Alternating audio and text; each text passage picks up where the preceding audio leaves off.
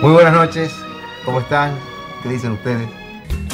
Muy buenas noches, bienvenidos a otra emisión de... Terroríficas noches, ¿cómo estás? Buenas noches, amigos diabólicos. Aquí estamos, disfrutando de la vida. Hola y bienvenidos a La Faca al Filo del Cine. Yo soy Milo y me acompaña Dere. ¿Cómo estás, Dere? ¿Todo bien? Yo estoy muy bien. eh, ya se empieza a sentir un poquito el, el verano, ¿no? Estos días estuvieron haciendo calor importante, así que estoy muy feliz. Ya me siento eso, en verano, vacaciones. Encima ahora, en unas horas, es el partido más importante del año, eh, la final de la Primera Nacional, así que nada, la verdad no me puedo quejar. Se empieza a olfatear el verano también. En el transporte Sí. público, por ejemplo, en la facultad también. Sí, sí, hermoso. Bache, ¿vos cómo estás? ¿Todo bien? Eh, bien, eh, quizás esto no lo sepan, pero hubieron dos elecciones. Uy, ¿en serio? ¿De qué? Sí. eh, bueno, en una se tomaron decisiones extrañas, pero obvias. Eh, quizás se llevó un poco al caos. Y en la segunda eh, se decidió lo más lógico que, que todos podíamos haber elegido. Y si elegiste mal en cual- cualquiera de las dos, eh, estás loco. Me refiero a eh, la, el mejor personaje de la faca y el de... eh, espérenme, un segundo. Uy. Dale, pasa. A ver, uy, tengo el cable. Pasa por abajo. Allá. Sí, y el de Mimir, o el de, el de- ¿cómo era la otra opción? Eh, dormir es para giles, una cosa así. Ay, sí. Bueno, y fui elegido como el mejor personaje o algo así. ¿En serio? Eh, Sí, sí. ¿Cómo está la política está. argentina? ¿Hay datos verídicos de esta votación? Quiero un Sí, recuento. sí. Pasó en Spotify. En Spotify no, en Instagram. Eh, y sobre la segunda elección, eh, tengo que decir que Milo votó que dormir es para Aquiles y es una psicópata. Yo tengo una teoría. fue, sí, O sea, viste que la disyuntiva era como dormir durante todo un año o vivir sin dormir. En, la- en mi votación ganó vivir sin dormir. Y mi teoría es que estamos todos cogidos por la productividad del capitalismo. Parezco el centro de estudiantes de, Sí. de filo. Pero la perspectiva que vos tomes en torno a cómo afrontás eso es lo que te da la elección de si dormís durante un año o si no dormís. No la pensé demasiado, pero la gente que no quiere dormir es porque siente que tiene cosas para hacer y que va a ser más funcional. Pero la gente que elige dormir durante un año como que quiere un descanso, quiere, no sé, otra cosa. Pero nada, Para tampoco la mí- pensé demasiado. para mí eh, que hayan sido tus seguidores eh, tiene sentido. Eh, A ver, si vos ¿por sos qué? un psicópata, te van a votar psicópata. ¿Entendés? Banco, tal cual. ¿Y en la faca ganó cuál, Mimir? Eh, sí, Mimir. Pero arrollador, de 25 a 5, una cosa así. Claro. Y en la mía al revés, tipo arrollador ganó vivir sin dormir. Qué locura. Eh, y en la primera. Igual para eh, un año sí. de dormir contra un año de no dormir. O sea, es un año, yo tampoco lo expliqué demasiado. Es un año de dormir durante tres cuartos del día a base de drogas para dormir, básicamente. Entonces dormís 18 Mm. horas, ponele, y vivís 3 horas, no sé, comés, haces tus funciones vitales y seguís durmiendo. Así durante un el año. paraíso, básicamente. Es un toque de paja, bache. Tengo cosas para hacer. Pero un año no es nada. ¿Quién no ¿Cómo que tiene un no año nada? y medio de dormir 18 horas? ¿Cómo? ¿Quién no ha tenido un año de dormir 16, 18 horas? No, no, te repito el cómo en sentido de reacción. Ah. No, no. De que querés comer algo. de- De-. ¿Cómo, bache? Que me perdí porque tuve que dejar pasar una persona. Estoy grabando desde la calle, desde el subte. Estoy grabando bueno, desde la franja de Gaza, bache. Eh, yo digo que dormir durante un año así mucho no me parece tan grave. Eh, Nah. igual mucho la, la obsesión por la productividad y yo si pudiese no dormir y, y no morir, elegiría no dormir y no morir, pero un añito nomás de, de estar feliz todo el tiempo en la cama está bueno. Igual eso de estar Sí. dopado no sé si banco, ¿ah? Eh, Claro. Sí, tal cual. porque está- estás medio cagada, ¿no? Sí, sí, obvio. Sí, re. Bueno, entonces lo dudo. Entonces lo dudo. ¿Puedo poner un poco de contexto y de paso tirar el chivo? Claro. Dale. Muchas gracias. Esta discusión que estamos teniendo es la base de un video que saqué en mi canal que se llama Miroteca, que relaciona la obra de Haruki Murakami, que se llama Sueños, un cuentito corto, con una novela de una estadounidense que se llama Otessa Moshfegh, que se- la novela se llama Mi año de descanso y relajación. En Sueño tenemos una mina que justamente sufre insomnio y no puede dormir, pero no tiene consecuencias físicas y usa esa hora, esas horas extras para nada, reinventarse y experimentar cosas que sí le gustan a ella. Y en la otra novela tenemos una mina que quiere dormir durante un año entero, a base de justamente pastillas, somníferos, lo que sea, para eh, regenerar todas las células de su cuerpo y ser una persona distinta. Ese es su proyecto, supuestamente. Eh, están muy buenos, el video es bastante largo, así que si les interesa la literatura y mecharlo con otras cosas de la vida, se los recomiendo que lo vayan a ver, que le peguen un like, un comentario, lo que sea, y, y nos veremos por ahí. Muchas gracias, La Faca. Ahora sí, podemos seguir, por favor. Bueno, y la primera votación eh, no estaba vinculada a eso. Eh, las elecciones eran simples, tenés que elegir el mejor, el mejor personaje. Y la gente me eligió a mí porque la gente sabe. Boludo, esa el encuesta yo no la soberano vi. elige bien. Fue, fue una, una metáfora de, de la vida, ¿no? Estaba el candidato totalmente esquizofrénico, la candidata alcohólica y el tipo normal. Yo espero que, que hayan elegido bien Sí, eh, igual, público. sí, eran tres de mis personalidades en realidad. Porque era el bache, Ah, el verdad. tipo que no aparecía en la foto y. Y Darino. Y, sí, Mauricio Darino. Yo voté a Darino. Yo no vi esa encuesta, boludo. No, nunca nunca la- se me cruzó la historia. O voté, Sí, no sí, sé. verdad, verdad. Ya, capaz anduve en una. No lo sé. Debe ser eso. Tal cual. En Bueno, resumen, ganó, em, ganó el bache. Claro, como siempre. Alf Sí. por Alf. Y el ganador es Mel Gibson. Sí. eh,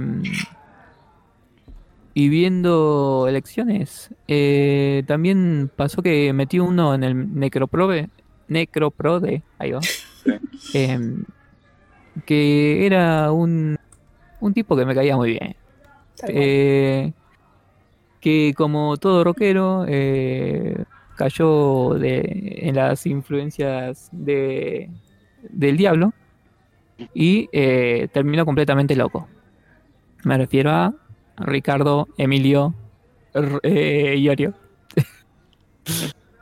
es muy buena la historia del tipo ¿No querés eh, contar algo? y terminó muy maradoñadamente. ¿Se sabe de qué eh, falleció? ¿Cómo? ¿Se sabe de qué del- falleció? Sí, del corazón. Ahí va. Les hago una micro wikipediada. En realidad no lo wi- wikipeo nada. Ah, porque puso la no Wikipedia, Iorio. Claro, claro. La escuela de la Iba a ser un documental, pero lo fui pateando y murió la idea. Y también Claro, Ricardo. literalmente. Eh, bueno, básicamente el tipo era como un vendedor de papas cuando era muy chico eh, con el viejo y de eso pasó a crear el género metálico en Argentina. Tuvo eh, B8, B8 tiene un, un buen tema y quizás dos y después no mucho más. Y la, la gran banda es Hermética, que tiene un montón de temas y De acuerdo. los te- y la temática también que toca eh, es muy importante a nivel cultural. Mm. Eh, desde, no sé, la vida de, de la gente eh, o- eh, a la- originaria. eh, Sí. Después otro que habla mucho sobre la libertad, sobre los políticos, pero digamos nada que ver con lo que terminó siendo. Eh, bueno, y Hermética se separó porque eh, como el tipo hacía las letras y era como el líder, aunque no cantaba, eh, los músicos Igual, ojo, se le pusieron... cantaba sí. un par de temas y eran. to- Todos los temas que canta Iorio son los mejores temas de Hermética. Sí, más o menos, pero sí. Em, ah, y sí, y hay un tema buenísimo, eh, un cover de Vencedores Vencidos, Mm. que es eh, eh, superior, pero amplísimamente.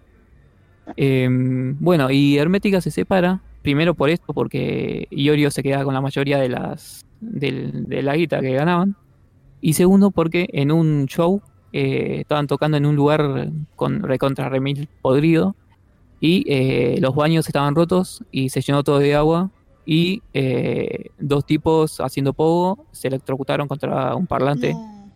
y murieron. Eh, y los músicos se, se lavaron las manos. Dijeron, no, no, nosotros somos músicos acá, el, el líder es Ricardo Iorio. Y así se, se encargó la banda de echarle la culpa. Eh, bueno, y después, eh, decadencia, locura. Me contaron una anécdota de un tipo que, va, no me contaron a mí, eh, la contaron y yo la escuché. Viste que mm, si sos músico, bueno, te pagan para oír y hacer de guitarrista, ponele. Sí. Pero vos no, no, está, no formás parte de la banda. Bueno, un Mm. tipo que laburó de eso eh, me contó que. Eh, de vuelta, no me lo tocó, no me lo contó. lo contó.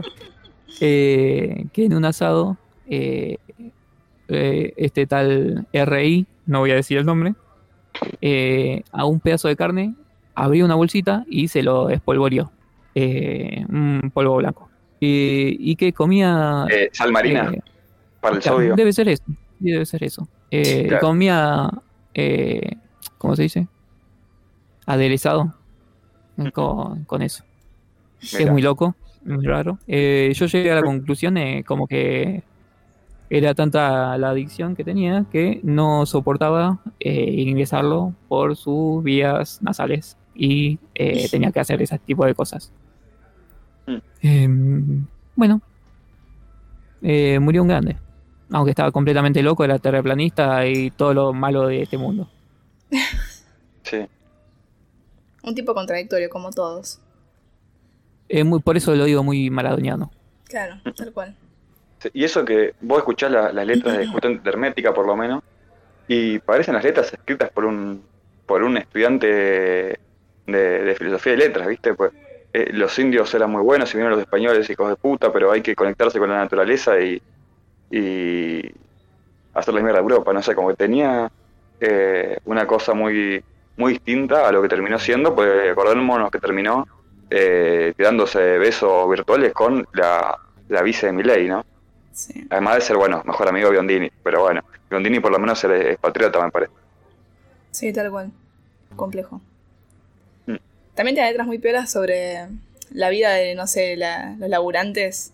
Pienso en Gil Trabajador, Sí. que es como un himno a, a, no sé, esa vida que parece estar trunca en ciertos relatos, pero que ahí se rescata desde un lugar con una potencia súper interesante. eh, y que Mm. nada, muy difícil captar esas sensibilidades de esa forma y, y lo lograban a través de la música, así que. Él la veía, no sé. Sí. Eh, así que bueno, minuto de silencio. A lo único del caño. Eh, bueno, y ayer también murió eh, el mejor personaje de las primeras seis temporadas de Friends. Así que también, un, un a Chandler, eh, que supo ser muy gracioso hasta que se casó, ¿viste? Como son las mujeres que le sacan la gracia a los personajes. Ayer estaba en un cumpleaños y mm, era como que llegaba una persona y lo primero que te decía después de saludarte Murió Chandler. "Mu- Murió Chandler. Sí, sí, sí. Me pasó exactamente lo mismo. Eh, se casa con el Che Guevara y después lo quieren afeitar o algo así. ¿Cómo? ¿No la escuchaste nunca esa frase? Que se casan No. con el Che Guevara y lo quieren afeitar. Ah, ok. Mirá, no. Muy buena, muy buena. Muy interesante. muy profunda. Ay, Dios. Bueno, ¿qué más tenemos? Ya pasó de actualidades. Vamos con nuestro tema. Bueno, Eh, no hablamos directamente de las elecciones nacionales. No sé si hace falta. Y no, bueno, nuestro presidente Milei está muy feliz, qué sé yo. La carta de Lisa. Eh, yo les cuento que, que estuve haciendo de no fiscal, pero asistente fiscal, y le saqué dos votos, así que hice padre. ¿Cómo? Contanos. ¿Esto es legal o...? No, o sea, no, la verdad que no. Bueno, Eh, esto va para pero- los que pagan el Patreon para la faca, el contenido exclusivo. Eh, el fiscal él estaba por la plata y le chupaba un huevo los votos, entonces estuvo viendo memes durante todo el recuento de votos, así que nada, un par de votos del que no terminaron yendo para el- No terminaron yendo a ningún lado igual, no es que fueron a otro Claro. lado después. Pero, bueno, Por la duda, Bacha, vos fíjate si lo querés cortar esto después, para no, no comprometer la que, integridad que de me vengan a estudiante de la UBA. buscar. Que, que me vengan a buscar. Seguro le gana. No, igual votaron mal. Eh, capaz. Eh, cerraron mal el sobre, no sé. Sí, sí, lo que me está queriendo decir de él es que era un voto nulo, impugnado, porque Claro. tenía contenidos que no, no eran. Le habían ¿Y se te puesto- cayó algún eh, deformado iba a decir, pero no. Eh, algún disfrazado? Eh, no, no, igual también voy a ser sincero, yo llegué a las 5 de la tarde a Calistar, así que capaz antes pasó algo. Ay, Dios. Pero bueno, Pero bueno, en esas andamos. Se viene otra jornada histórica para expresar, ¿cómo se dice? La Sí, voluntad sí. del pueblo. Veremos qué sale. El soberano. El soberano, ahí va. Pero estamos grabando esto un 29 de octubre. Nuestro plan era grabarlo antes, pero pasaron cosas en el medio y llegamos a fin de mes. El Sí, a mí es me que- dolía la pancita eh, bueno, el domingo pasado. Estaba Eh, muy muy nervioso. No, no, eh, tenía miedo de que eh, gane lo que eh, lo que va a terminar ganando, ¿no? Eh, porque esto de una votación eh, con fraude, que te, te rompen las boletas de, de nuestro presidente patilludo. Sí, terrible. Y no, cualquiera. Que- igual que, boludo, qué manera de prolongar las, las cosas. Yo no puedo creer que estamos hace meses con esto. Es como un sufrimiento interminable. El eterno retorno de, Igual. del sufrimiento argentino. Mirá el, el lado positivo, cuanto más tiempo pase, más chances hay de que le agarre un brote psicótico definitivo y que No, se boludo. tire al grito de, de voy a hablar con el uno. Yo pensaba eso, viste, hasta la entrevista con el pelado Trebuch. Cuando fue esa entrevista, el chabón estaba muy mal. Y a partir de ahí, si vos arrancás a ver lo que postean en, en las páginas de la Libertad Danza, ahora bajó 20.000 decibeles y está yendo tipo a empresas a hablar con los trabajadores y hacer esa campaña de a pie. Tipo tranquilita y como chabón de bien. Y Sí, lo nada. Sí, o sea, se está haciendo lo que, lo que tenía que haber hecho en el primer momento que lo hubiera hecho ganar en primera vuelta. O sea, ya, yo siento que la estrategia de que se vuelva loco ya no, no va a aplicar, porque por fin la vieron que eso no los está, no está ayudando. Pero me Igual fue muy fuerte. Muy, muy fuerte eh, toda la, Fue muy la cara como todo. se le movía eh, por motu propia. Sí, Increíble. Es una locura. Una locura, Eh, bueno, esa peluca está de la, la película que hablamos alguna vez acá con, con Carlita, ¿no? El- le cayó la peluca y lo empezó a poseer, me parece. El capítulo de Sí, Snake. Pero bueno, hablando de historias de terror, siento que podemos entrar ya en tema. ¿Les parece? Sí, sí. Octubre fue un mes terrorífico por muchas cosas, como ya estuvieron intuyendo. Una de ellas es eh, todo el aura de Halloween que estamos recibiendo hace muchos años. Ahora hay muchas casas decoradas por Halloween. ¿Estuvieron viendo algunas en Capital? Yo vi un par. Yo no, Eh, ninguna. No, yo tampoco. Sí, sí. Yo vi un par y vi fotos en Twitter de que Parque Chazo está lleno de casas con una decoración que no tiene nada que envidiarle a Estados Unidos. Eh, y nada, muy interesante. Eh, no sé, yo lo veo a los pibitos divertidos, qué sé yo, no me voy a meter ahí en esa discusión de amargo y retruco. Pero bueno, el punto es que es un mes bastante spooky es para hablar ahí de cosas de terror y decidimos subirnos a, a esa, así que hoy les traemos tres propuestas que me parece que sin querer quedaron muy variadas y muy interesantes. Eh, no, fue muy planeado, salió medio así el, el capítulo, medio chanfleado, pero terminó siendo algo, unas propuestas muy, muy piolas, me parece. Así que, si les parece, ¿quieren arrancar uno de ustedes con sus pelis? Bueno, ¿O no? eh, me voy a ¿O hacer no? cargo de que la película que elegí yo eh, la vi hace dos meses y me va a costar mucho decir la sinopsis. Yo la vi ayer y me va a costar una bocha. No entiendo cómo le pusiste cua- cuatro estrellas y media, boludo. De todo corazón. Eh, Así de buen arranco, ¿eh? Bueno, para. voy, a, voy a empezar por el principio. Vale. Eh, en esta película, que se llama El poder de las tinieblas, empezamos con un, un personaje que, que está medio alterado. Eh, y no me acuerdo qué pasaba al medio, y empezamos a enterarnos de que eh, Se altera este más personaje después. alterado. ¿Cómo? Se altera más, es un hecho ese. Sí.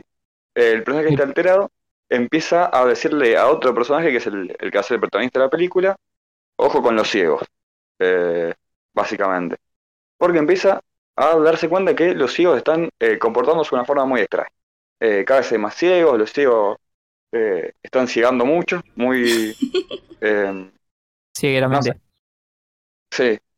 Eh, y el otro dice que sí, loco, ¿y cómo vas a decir, pobre cieguito, que, que son buena gente, que no ves que están acá eh, queriendo cruzar la calle, queriendo venderte tal cosa? Eh, pero va pasando el tiempo y el protagonista empieza a, eh, a coincidir un poco con, con el, esta persona que, que le dijo de los ciegos hasta el punto de él eh, caer en la misma paranoia y desesperación porque empieza a darse cuenta que efectivamente hay una conspiración de ciegos en, en la ciudad de Buenos Aires, por lo menos, ¿no? Porque el fenómeno de los ciegos puede ser inclusive mundial. Eh, y bueno, como claramente estoy chamullando porque no me acuerdo la mitad de la trama, lo dejo a ustedes para que vayan completando los agujeros.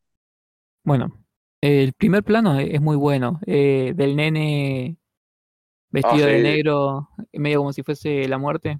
eh, bueno, justamente cegando a un pajarito. Mm. Em, y después eh, tengo que decir que me parece muy parecido a eh, los, usurpa- a los usurpadores de cuerpos. La vi hace Claro. poquito. La, la del, la del 80. ¿80 Claro. o 70? Sí, la, el GIF. Sí, sí, sí, sí. Mm. Eh, y lo malo es que ya conocía esa imagen y cuando pasó no me dije, no, no puede ser. Claro, sí, sí, sí, Eh, sí. Eh, y no sé. Muy bueno, che. ¿A vos te gustó, Bacha? Eh, a mí me gustó como cosa rara y vi la nota que le hicieron a al hijo del director, me parece. Eh, Sí, en Filmoteca, ¿o no? sí, sí, sí, sí. Sí. Eh, vi la primera mitad, la segunda mitad me la olvidé. Eh, ¿De la película? Po- sí. Ah, y el final es, es muy bueno. Eh, no sé si lo querés contar o querés decir algo vos eh, antes, Milo.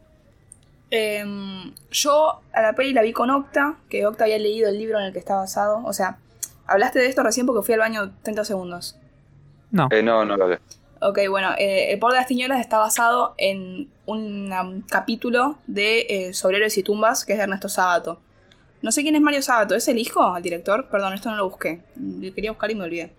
Em, Pero Eh, bueno. Sábado tiene algo que ver con Sábado, pero no me acuerdo qué. sé que aparece, hay un cameo de Ernesto Sábato en la película, no lo encontré. Y de Borges, Pero- ¿o no? ¿De, Bar- de Borges también? ¿En serio?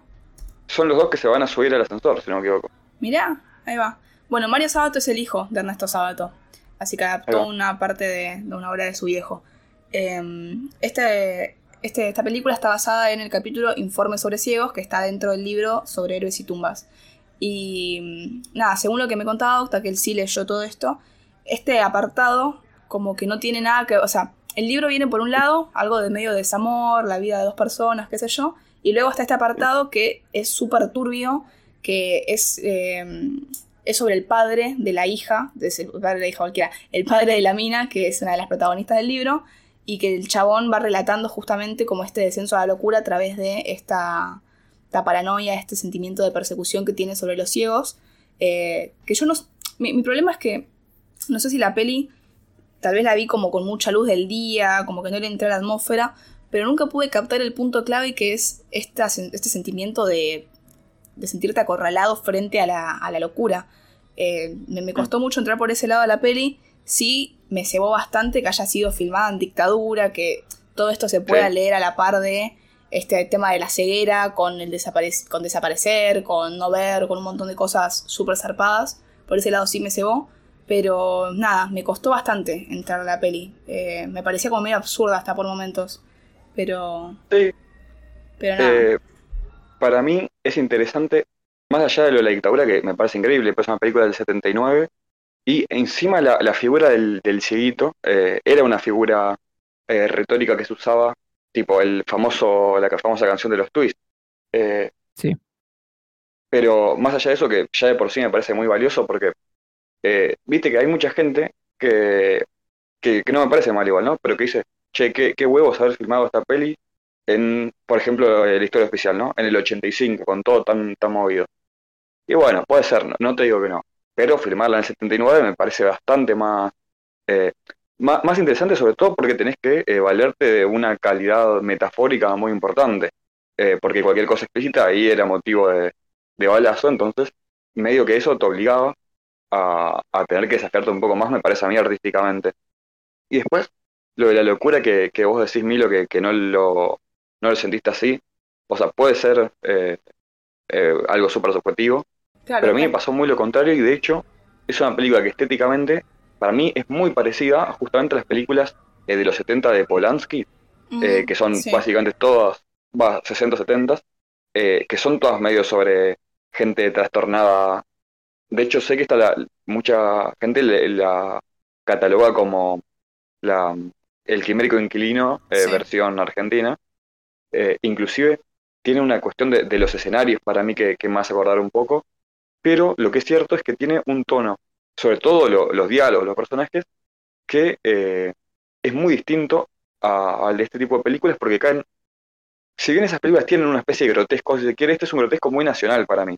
Son personajes que podrían ser de Esperando la Carroza, ponele, eh, como el, el, el gordo con, con la ciega, ponele, es, todo, Sí. el personaje ese es muy, eh, mu- muy grotesco todo, a pesar de que el chabón tiene una sensibilidad, no es simplemente lo, grotesco, eh, pero nada, eso. Eh, para mí funciona además como una, como una extrañeza, el, para mí es una película que busca sentar ciertas bases de, de algo que no se hacía acá, ¿no? Porque el cine de género en Argentina no, no es algo que, que se vea muy seguido, y mucho menos en, en esa época, y mucho menos cuando, vamos a decir que si eras progre, tenías que tener un corte lo suficientemente nacionalista eh, como para que te repela un poco todo el cine extranjero del que mama esta película, y para mí, eh, bien, no es simplemente justamente una copia de Polanski. Creo que toma muchos elementos, pero logra una identidad nacional que podría ser eh, fundacional en cierta forma de, de hacer cine, y creo inclusive que, que un poco de eso hay, porque lo- el plano, va, el plano, la- las escenas en el subte, eh, de la escena esta que, que es en independencia de, de la E, que, que es una Sí. estación más, va, la E en general es muy de película porque, Muy turbia, Eh, sí, sí. sí, sí, parece sacada de una película de Europa del Este, ¿viste? Tal cual. Eh, y yo siento que en esa película, en esa escena, perdón, hay una, una cosa eh, que logra eso, traer, hacer una especie de, mm, de suspenso metropolitano, ponle, porque es un escenario como eso, puramente porteño, porque en general también eh, es mucho más fácil, siento yo, hacer terror en un campo en el medio de la Argentina y meter a- al chupacabra, que que te dé miedo el subte, por más que, que el subte puede ser algo que da mucho miedo, pero eh, siento que logra eso, como descubrir que ciertas cosas del cotidiano bonaerense, porteño, pueden llegar a, a- a dar miedo, y siento que las películas de género que, que se filmaron más adelante fueron tomando un poco eso. Por ejemplo, hay planos en, en esta escena que a mí me hicieron acordar mucho lo que hizo después Moebius, que es eh, también una extrañeza como caso de ciencia ficción en, en el cine nacional. Sí, tal cual. Eh, fue una locura ver todos esos planos que te hacían pensar como que el subte tenía unas catacumbas gigantes a lo, a lo Europa Sí. Italia ahí. Eh, buenísimo. To- toda la secuencia final me gustó mucho. La, la parte con las escaleras que está filmada desde abajo es preciosa. Esa secuencia es muy, muy bonita. Eh, Sí. El, el edificio que el número es 666. sí, sí. sí, sí, increíble. Eh, Eso me- como mm, sí. del infierno de Dante, que suben escaleras pero en realidad están bajando. Así es. Claro, claro, sí, sí. O sea, no lo había pensado por ese lado, pero, pero sí, ¿no?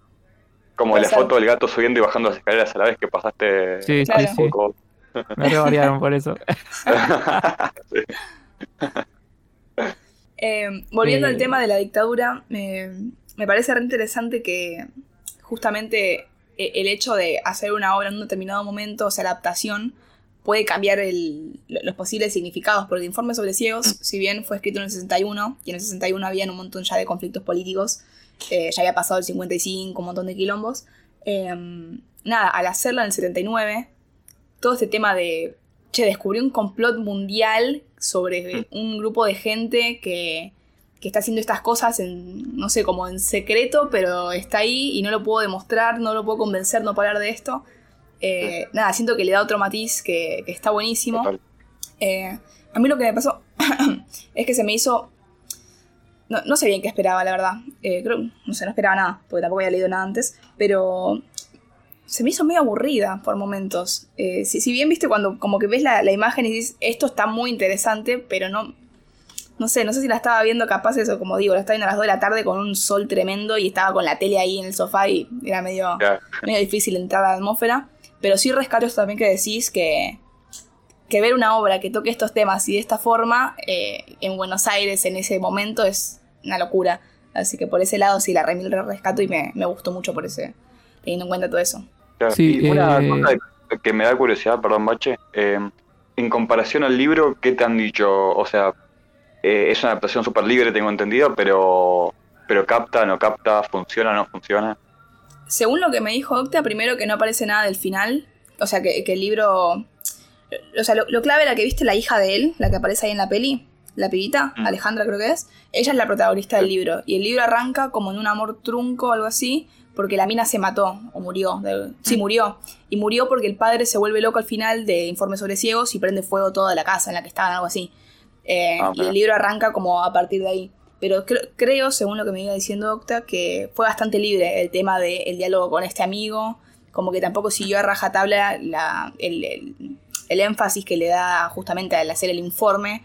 Como que acá las notas al pasar, que él iba anotando, iba grabando audio, lo que sea.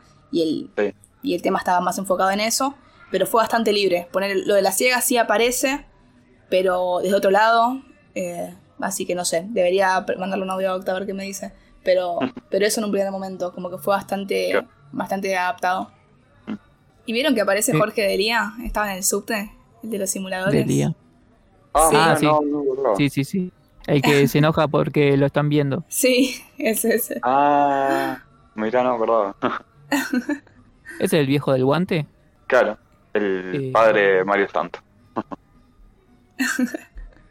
¿Y qué tipazo el amigo, el que se queda ciego después? Sí, Me cayó mal. muy bien, gran personaje, muy querible. Cuando le es muy el- de, muy de novela. Sí, sí, tal cual. Cuando No, el no, chabón... ¿Qué? Que posta que estaba en, en muchas novelas. Sí, Ah, sí, sí. No me acuerdo en cuál.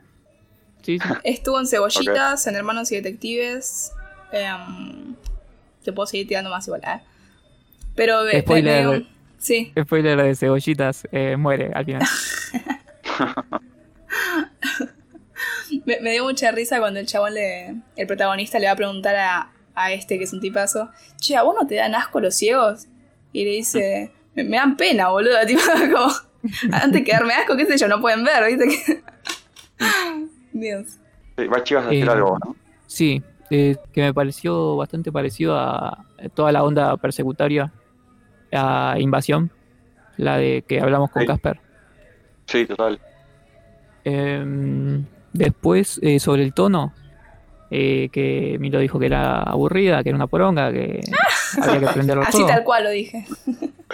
Em, eso es la sensación que a mí me daba eh, el cine argentino cuando todavía no veía no veía cine, ¿viste?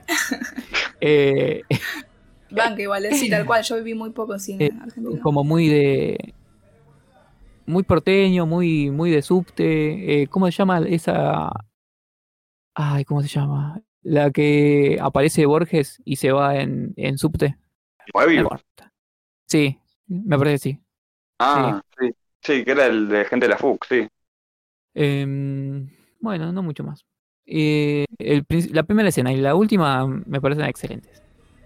Eh, el resto está bien, está, está ahí.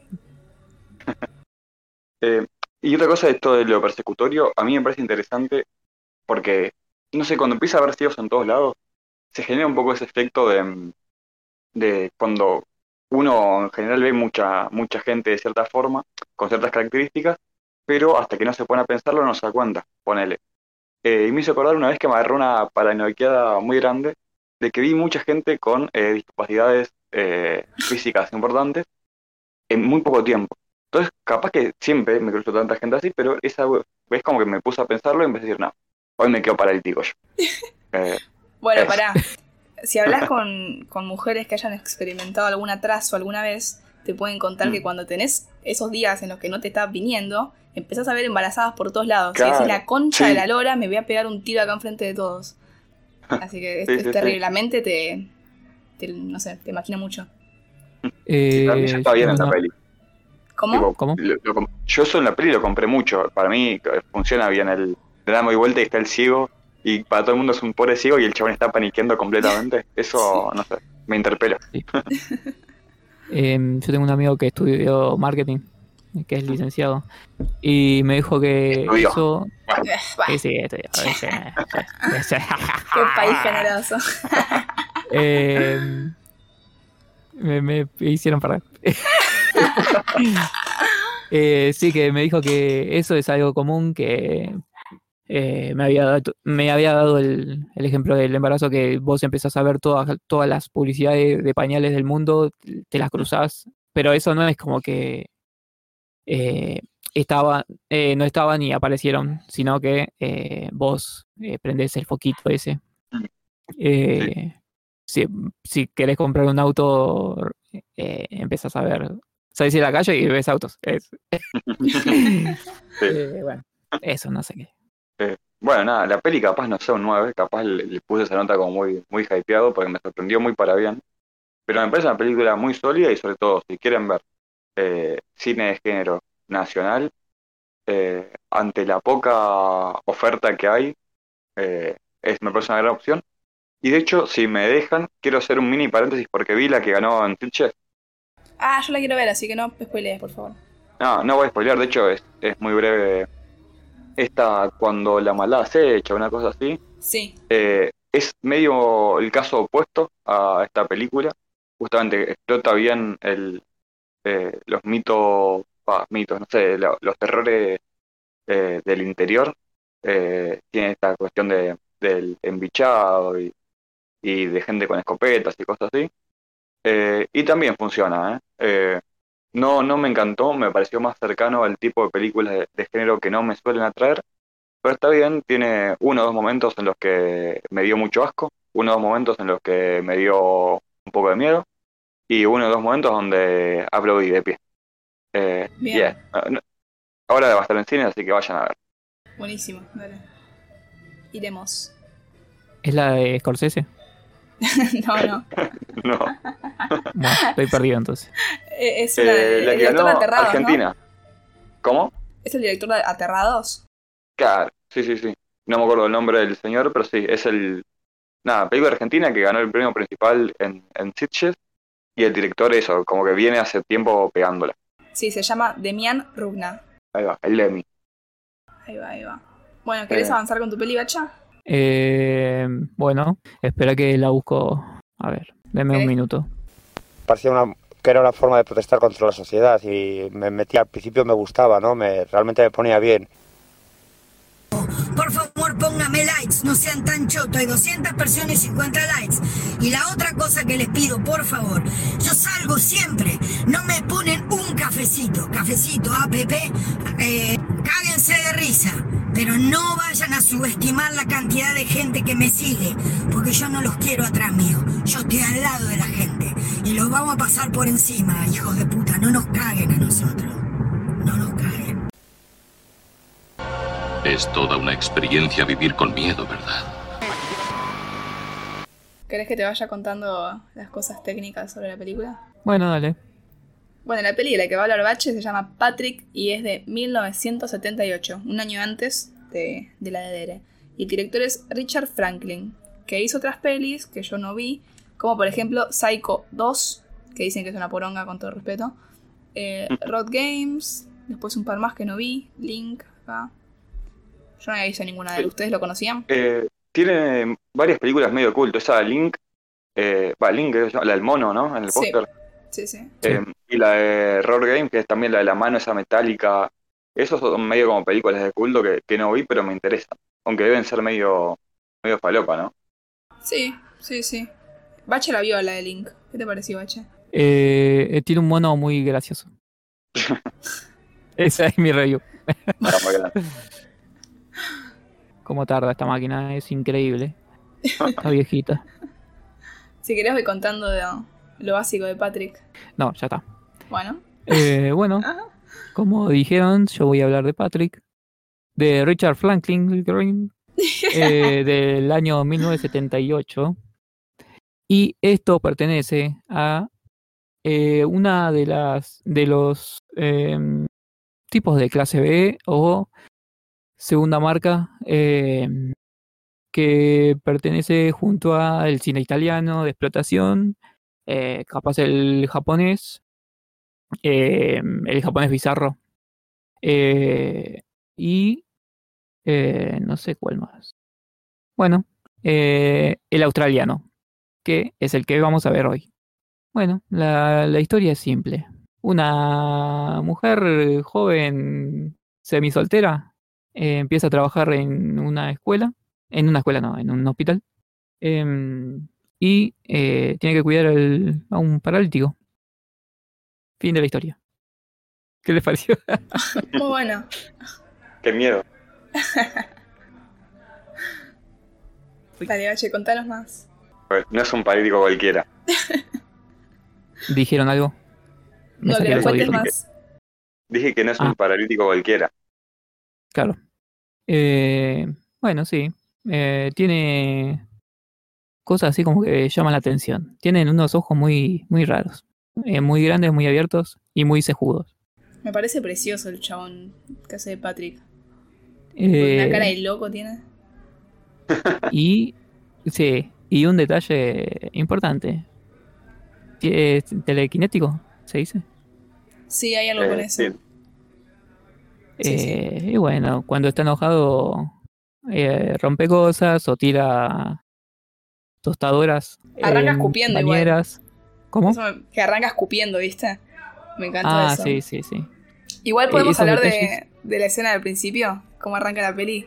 Sí, no me acuerdo, así que confío en vos. Ok, eh, la peli arranca con él sentado en una cama, como escuchando una charla de la madre con un chabón con el que estaba a punto de coger. Y de repente la cámara pasa como a un... ¿Vieron el ojo de pez? Ese efecto como que es medio circular, que te amplía la imagen de forma rara. Mm.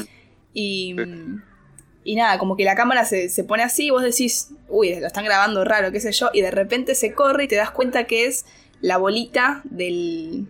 ¿Cómo se dice? Del respaldo de la cama. ¿Vieron esos respaldos de metal? Que tenían como el palito y la bolita. Y me pareció un, un recurso muy interesante. Eh, porque ahí gira justo y bueno, vas como que... ah, Vas a ver como que está la pieza de Patrick y la pieza de la madre, en la que la madre está cogiendo con un chabón y Patrick está escuchando todo a punto de trastornarse con una cara que da un recadazo. Y bueno, luego de eso, la madre va con el chabón al- a la bañera y les quiere tirar como una estufa o algo eléctrico para matarlos. Y ahí les, le cambia la escena y ya va como a Patrick en coma. Así que lo que entendemos es que mató a la madre y al chabón y nada, quedó en coma porque después se electrocutó o algo raro había pasado. Eh, pero nada, me pareció un, un gran inicio. eh, esos dos minutos ahí como que te dan un pantallazo de en qué anda el chabón y luego arranca la peli. Así que muy, muy buen arranque con, con mucho power. ¿Qué te pasó, H? Sí. Está complicada la grabación en Franja, Franja de Gaza. Eh, y una Eh, cosa que está piola que vos, Bache, que sos un gran teórico de- del cine de género, me- solamente podés explayarte más, pero viste que está esto, esta lógica medio como en Suspiria, como que llega a este lugar que, que mm, las autoridades como que te repelen un poco, ¿no? Como tenés el, al médico jefe que el chabón medio que está en una, que se la cruza y ni la saluda, después está la otra que le dice yo si quiero te echo, eh, que es medio una, una real... de- Man, del yo, también pensé en Suspiria, boludo. Tiene eso, es verdad. Mm. Sí, tal cual. Eh, y después las otras minas, medio como. Que eso me, me hizo hablar mucho también a- al cine, al giallo en general. Las minas que vos decís, qué fácil que habrá sido el casting para, para estos papeles. Como, no creo que les hayan hecho actuar para nada. Tipo Eh, las enfermeras, y es- decís. Sí, sí, sí. Sí, re. Pero Bueno, nada, me gusta mucho la, la película. Algo muy interesante que tiene para empezar es cómo está el 50% construido en una, en una sola locación, que es la, la habitación, y que además para mí son las escenas que, que más eh, tensión generan en general. Sí. sí, sí. Sí, sí. Eh, La, la escena esa de, de la noche en la que la, la mina está eh, tecleando Mm. y se mete, el Patrick se mete en el cerebro. Esa está, está muy buena. Posiblemente de las mejores escenas, si no la mejor. Sí, Em, sí. No, que a mí lo que me pasó es que mm, no, no- sentí forzada la trama a pesar de que abarca muchas cosas, como por ejemplo que la enfermera que va a cuidar a Patrick se está separando y a la vez está conociendo a, otro, a otra persona en una fiesta. La sentí como muy orgánica, eh, como que todo iba avanzando bien, no sé cómo explicarlo, porque a veces hay pelis de terror que te meten un trasfondo de algo falopa y sigue, y en esta no me pasó para nada, sino que tal vez por la actuación, la, la enfermera me cayó muy bien. Y nada, como que estaba ahí en sus idas y venidas con su ex marido, con, con un chabón que también que conoció y de repente Patrick como que desarrolla cierto lazo de atracción o de un enamoramiento raro con ella y como él está en coma y no se puede comunicar, desarrolla como un código morse a base de escupidas, que es el único reflejo que tiene. Y me pareció muy interesante también eso, como que al principio ella lo va a ver y le mete un garzo en la cara. Y es como, no, es, es comportamiento típico de Patrick, tipo, claro. Y, y nada, cómo ella también reacciona frente a esto, como que no, no es que cae en un pozo de locura, sino que como que lo incorpora bastante rápido al tema de, ok, este es Patrick y está moviendo cosas y está escribiendo y me poseyó y lo que yo escribí no lo escribí yo, mira, esto lo escribió Patrick, tipo, como que ella lo, lo naturaliza muy rápido y eso no, no me pareció tan, no sé, tan flashero, como que lo compré bastante estando en la peli y, y me gustó, me gustó cómo se fue desarrollando todo. eh, nada, la verdad que me, me sorprendió para bien esta peli, me gustó, me gustó mucho, Bache. Sí, eh, y además está el tema este de mm, que el tipo es eh, un, se dice paralítico, no sé, voy a decirlo. Eh, Y que por serlo no, no tiene que ser un tipo bueno, eh, eh, posiblemente terrible nazi.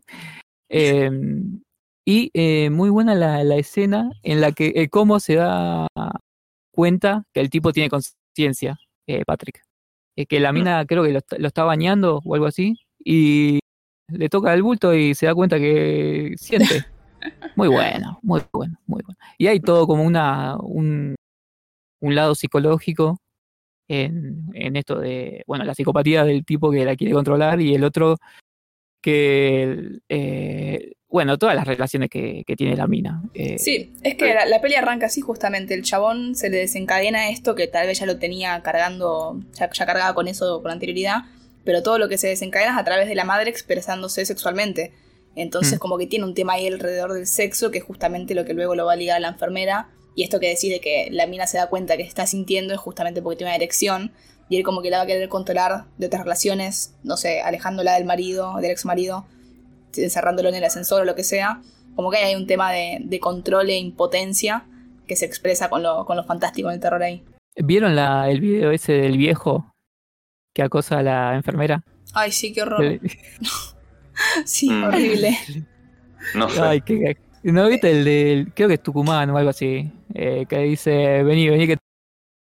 Ay, qué No. asco, bache. Censurado eso. Si me toca censurar, si me toca editar esta parte, te censuro. Eh, pero el viejo dice, yo, yo no... Dios. Horror. eh, eh, che, ¿y vieron bueno, que la y- protagonista tiene mi corte de pelo?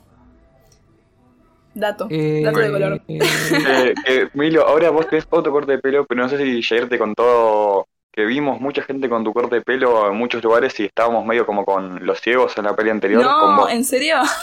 Eh, una de nuestras jefas eh, tenía el mismo corte de pelo que vos y la veíamos a lo lejos y decíamos, ¿esta es Milo o es, o es la jefa? Ahí va. Sí, sabes que también la estuve viendo un par de veces más. Tal cual. Seguí con el corte de Life Forever. Sí, pero se degeneró un poquito ahora. Está, está, está raro. Está raro, no. No sé. Depende de lo que tenga ganas de ser, así está durante el día. Es libre. es la peluca de, de Eh, Snape. Claro. Em, ah, y bueno, de las tres, esta es la película más de terror que eh, seleccionamos. Ni en pedo. Porque Es discutible. Sí. Ni en pedo. O sea, Sí. esto es lo que más cumple con las normas de ver terror, de ver maldad, de ver sangre, lo que sea. Pero vos me vas a decir que, que esto no te dio. O sea, que de, de Vanishing, la de Spurlus, esa la que elegí yo, no te dio tanto miedo como Pero esta. o sea, no, no hablo por el tema del miedo, hablo por el tema de los tópicos de género que toca. Esta es la, la más de género. Ok, sí, sí, listo. es más, pero- tiene efectos visuales de gente prendida a fuego eléctricamente. eh, que la, la eh, eh, holandesa. Sí. Bueno, la holandesa es puro thriller psicológico o por el estilo. Ok, ok. Así que gane. Gane, gane, gane como siempre, chicos. eh. ¿Para qué competir? Si Siempre gato. El viejo un amigo tenía una frase muy buena después de los partidos de fútbol que era ganamos, perdimos, siempre ganamos. Corta. Redescubrí eh, el cine australiano y voy a empezar a ver más películas. Es un eh, cine muy interesante, que es súper trash, Sí. eh, divertido. Y además son todos gente con ojos muy claros. Eh, como mayor exponente está Mad Max, Sí. Yo tuve una época en español la que como El Loco Maxi. eh, había un documental en el que estaba Tarantino, no me acuerdo el nombre ahora, pero que hablaba mucho sobre el cine australiano. Y de ahí saqué un par de recomendaciones y eran una locura, boludo. Muy, Sí, muy sí. interesantes. Estaba esta peli sobre una pareja que se va a la naturaleza un fin de semana y de repente la naturaleza se, se vuelve contra ellos y los ataca. Tipo, los pájaros se arrancan a atacarlos, tipo, el, el ambiente se pone hostil, las ramas, los árboles, todos. Y estaba buenísima. Pero nada, después si, si encuentro el nombre te lo paso. Ahí sacas un montón de cosas y encima te daba como una breve review Tarantino y era muy divertido. El chabón para contarte cosas es muy divertido. Está esta Nunca peli. Picnic, ¿Cuál? eh, que hay una peli australiana que se llama Picnic at Hanging Rock, una cosa así, que, que es el lugar que es eh, alto, peliculón mal. Sí. Unas pibitas de, de un secundario se van a hacer un picnic con, con el secundario y de nada todos les da sueño, se duermen la siesta y cuando se despiertan faltan cuatro pibitas. ¿Y qué pasa? Hay que Ah. buscarlas. Hay que buscarlas eh, y además de todo, por un lado, eh, los eh, prejuicios de esta escuela así super cheta, medio victoriana, donde estas pibas cuando tienen guita hay que buscarlas, pero después hay un par que no tienen tanta guita pero, y las quieren, la quieren echar ahí, después entran los prejuicios de que había dos chabones medio cabeza dando vuelta por la zona y dicen, uh, seguro fueron estos. Uh, Eh, hay cosas medio sobrenaturales ahí en el medio. Y tiene uno de los mejores finales de la historia de, de la historia. Boludo, la acabo de googlear y tiene una pinta increíble. Película. Sí, sí, sí, la voy a buscar. Hace poco Full se hizo una.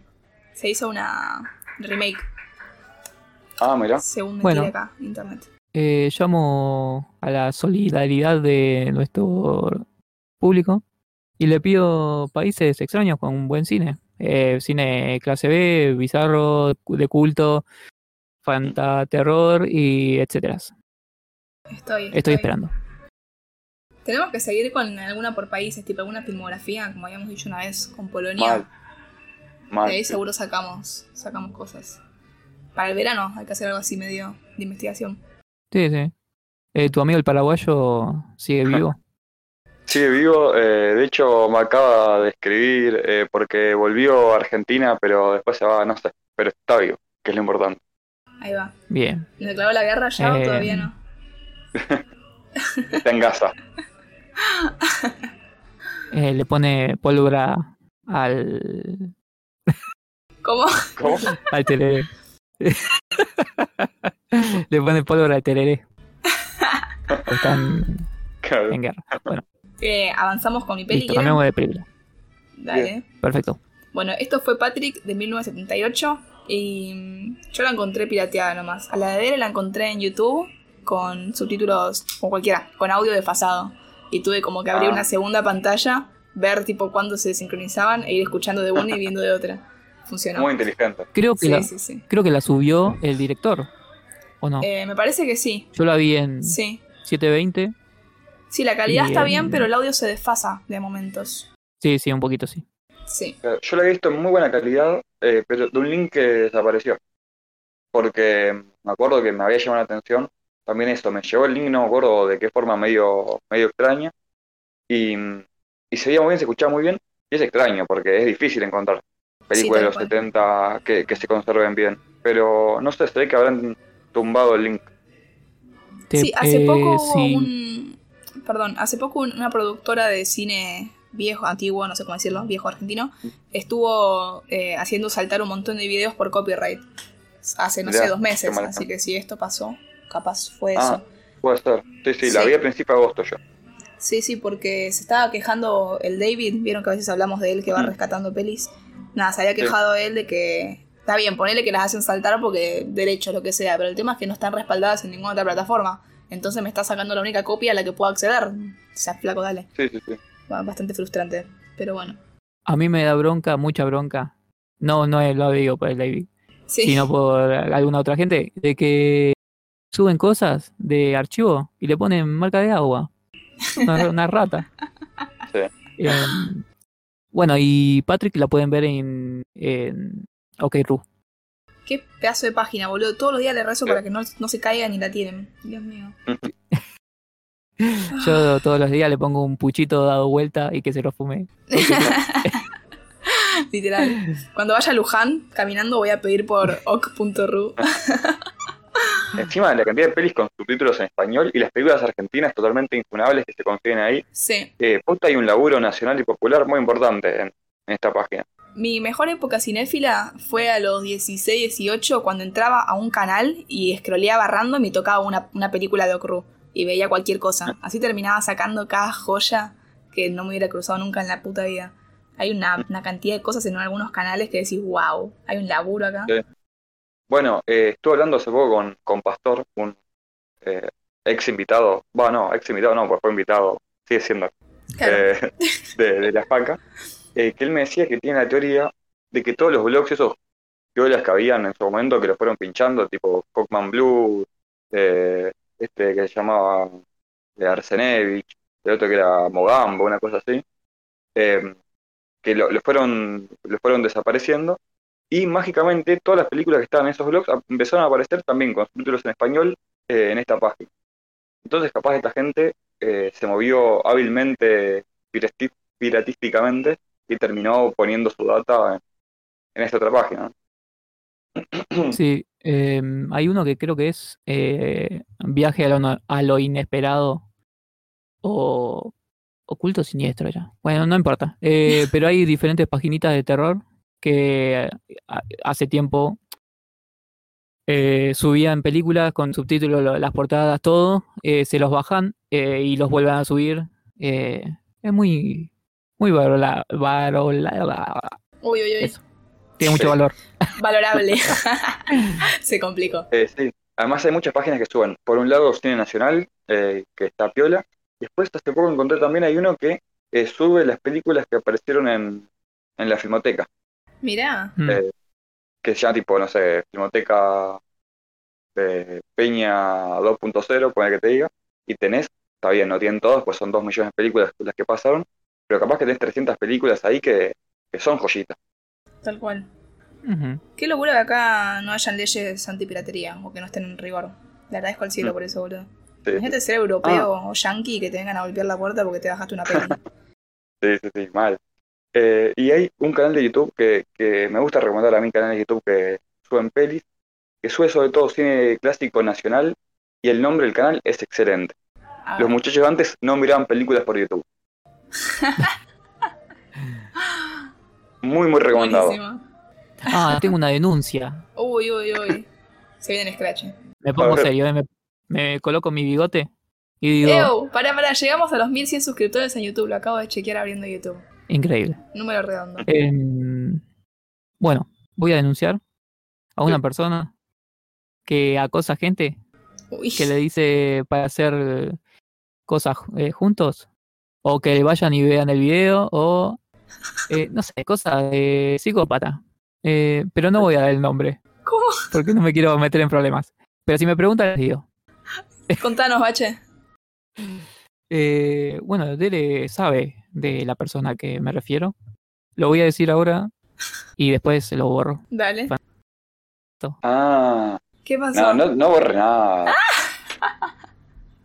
El, Con- contalo, el chabón contalo. ese lo admite públicamente, así que No, un- hace spam y a Carlita eh, hace poco subió un video suyo eh, como hablando de una película y lo subió a su cuenta de Instagram como si fuese que lo hubiese hecho juntos, una cosa así.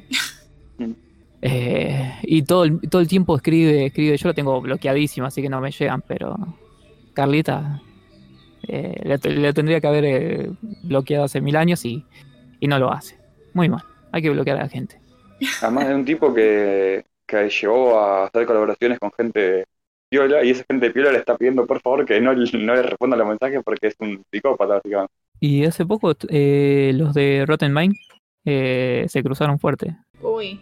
Le dijo que era un maleducado o algo así. Buen insulto. A mí me da una paja los, los chismes de nicho. O sea, me me acuerdo cuando hablaba con alguien, ay, tiraba un chisme ella, ¿no? Pero. no, no, pero va, va al punto, le juro. Hablaba con alguien que está muy en la movida de crítica, pero esa crítica un toque más seria, ligada, no sé, Roger Cosa, ponele. Eh, nada, que estaba... no, no, no, no. Yo, no, yo nunca dije esto. Eh, y, mm, y nada, yo le conté que había hecho tal cosa con una persona que yo no tenía ninguna referencia, pero me había parecido un tipazo. Y me arrancó a tirar como data en contra y me dio mucha paja, porque a veces capaz una, no se lee algo y dice, uh, zarpado esto, y de repente te enterás que hay un re chisme con ese, ligado a otra persona, y eso ligado a otra cosa, y me dio mucha paja. Eh, nada, supongo que ¿Vieron la al vida, viejo? sí, pero... a- al viejo tirando tiro. No. ¿Qué esta sección intrusos de la faca? Sí, sí, eh, eh, va, salió de todos lados, ¿no? Pero eh, la cuestión es que el viejo eh, le tira mensajito a las chicas jóvenes. ¿En serio? Sí. es más, si buscan Twitter, eh, encuentran cosas como, "Hey, ¿qué estás haciendo? "Mm, estoy tomando mate acá con las ojotas puestas. Y vos, mi vida, linda. Cosas Claro. así. Bueno, estoy exagerando, pero más o menos. Me parece que hay que volver a lo nuestro, ¿les va? Voy a hablar de una película de 1988 eh, dirigida por Georges Sluiser, no sé si lo estoy diciendo bien. Él es una, una persona que nació en París, pero de padres noruegos y... ¿Dutch? ¿De dónde era, Dere? Nunca me sale la traducción. ¿Cómo? Dutch. ¿De dónde es? ¿Neerlandés? Neerlandés. Eso. Como dicen ahora lo, lo- la generación de cristal. Bueno, de ahí. Eh, y la película se llama Spurless o The Vanishing o La Desaparición. Y la sinopsis, si no la vieron, es muy simple. Y los animo a que después de escuchar esto vayan a, ver la peli porque está increíble. Pero les cuento sin spoilers. Que igual no sé, los spoilers no, no son tales. Pero bueno. Eh, seguimos una pareja que están yendo, se están yendo de vacaciones. Todo tranqui, en un momento hay una discusión, qué sé yo, pero bueno, siguen viaje. De repente paran en una estación de servicio. Todo bien, todo demasiado bien. Ella ya están por retomar de vuelta el camino de la ruta. Y de repente ella desaparece. Se fuma de una estación de servicio, así como cuando vas a Mar del Plata y paras en una IPF. Bueno, ella le dice, voy a comprar algo para tomar para el viaje y ya seguimos. Dale, buenísimo, dice el marido. Se queda esperándola en el auto, ahí afuera del auto. Cinco minutos, diez minutos, ella no vuelve. No está en ningún lado. ¿Qué pasó? Y ahí va la peli. Eh, eso si no la vi- si la quieren ver, sin spoilers, digamos, y recomiendo fervientemente que, que lo hagan. Y, y nada, si quieren ahora sí nos metemos más contando cosas de la trama, pero, pero bueno, a mí me parece un peliculón. ¿A ustedes qué les pareció? Una verga. No, mentira. Em, me pareció muy linda ahí la- el juego que hacen, de que inventan palabras y todo eso. Pero eh, la siguiente escena, después de eso, es ellos peleando, pero de 0 a 1000 en un segundo. Em, onda, la deja sola y el auto se pone a llorar y, y el tipo se va todo enojado, y pero que se ríe como jaja. No, eso es una Eh, locura. todo. Para, yo hice la tarea para este capítulo y me leí el- la novelita en la que está basada la película, que es una novela de Tim Cribe, algo así, no sé cómo se dirá. Y me puse a resaltar en esa parte porque me pareció pertinente. Ahora, bancame dos segundos que encuentre lo que resalté, ¿no? Porque encima no, no sé usar bien este aparatito y no encuentro dónde quedan mis marcados. El resultador. Ahí va el resaltador, el resaltador virtual. Bueno, no lo encuentro. Eh, pero era como que. Vieron que, en ese, que después, cuando reflexionan sobre la pelea y se ponen a hablar de lo que pasó, él le dice como que nunca había sentido que la había amado tanto. Como que le dice: En ese momento en el que te dejé en el auto esperándome, eh, nunca antes había sentido que te había amado de esa forma. Como que ese ya para mí es el primer indicio de que el marido tiene un tema mental, psicológico extraño. Eh, Eso después se va a explorar justamente con el final, que el final es desgarrador, es tremendo. Que nada, se, se termina de, de entender que había algo más allá de la búsqueda de ella, sino algo, algo de él. Y, y nada, eh, en el libro justamente lo que enfatizaba era esto, ¿no? Que mientras él caminaba eh, y se iba de, del auto para buscar esta gasolina, que, que encima en el libro lo cuentan en un, un párrafo nomás, tipo no es tan importante como, como es en la película. Nada, decían eso, como que en ese acto podía resaltar eh, que ella lo necesitase a él, porque él la veía a ella como una persona, no sé, tan, tan única y tan especial, tan, tan lejana a él, o que le quedaba la, amaba tanto que la, la sentía como inalcanzable de cierta forma y en ese acto él la necesitaba a ella. Entonces como que la, la amó, la sintió cercana de cierta forma. Y nada, me pareció como bastante enrevesado y digno de, de mencionar porque es raro. Es raro todo eso. Sí, sí. Me acuerdo de cuando la vi me, me dio una bronca el chabón. Es una reacción muy extraña la que tiene. Sí, sí, sí, sí. Sí, le- y se va con una sonrisa diciendo soy un banana. Ja. Sí, sí, encima mu- muy desesperante toda la secuencia en el túnel, que el auto queda ahí, que no tiene luces, que está la mina sola. ¿Cómo la vas a dejar sola? E- Es, es una locura. Eh, pero sí, eso. Eh, yo cuento mi experiencia personal, si quieren, con la peli, Dale. que la había visto hace mucho, para la facultad justamente, y lo traigo cuento porque me parece interesante, eh, la había visto para guion. Y eh, la película a nivel guion es bastante una maquinita. Me acuerdo que, que eso igual me había molestado porque yo estaba en una época eh, medio que para mí las películas no tienen que tener diálogos ni, ni juegos guion, tienen que ser gente filmando a casas prendiéndose fuego durante tres horas y media. Eh, y acá la película tiene como un eh, una idea de cómo narrar que, que es bastante, eh, o sea, una estructura bastante compleja, bastante jugada. Todo el tiempo, por un lado, esto de, de las dos vidas paralelas que vamos viendo eh, de los dos protagonistas probablemente que- de la película, con los saltos en el tiempo, para adelante, para atrás, para el medio, por un costado.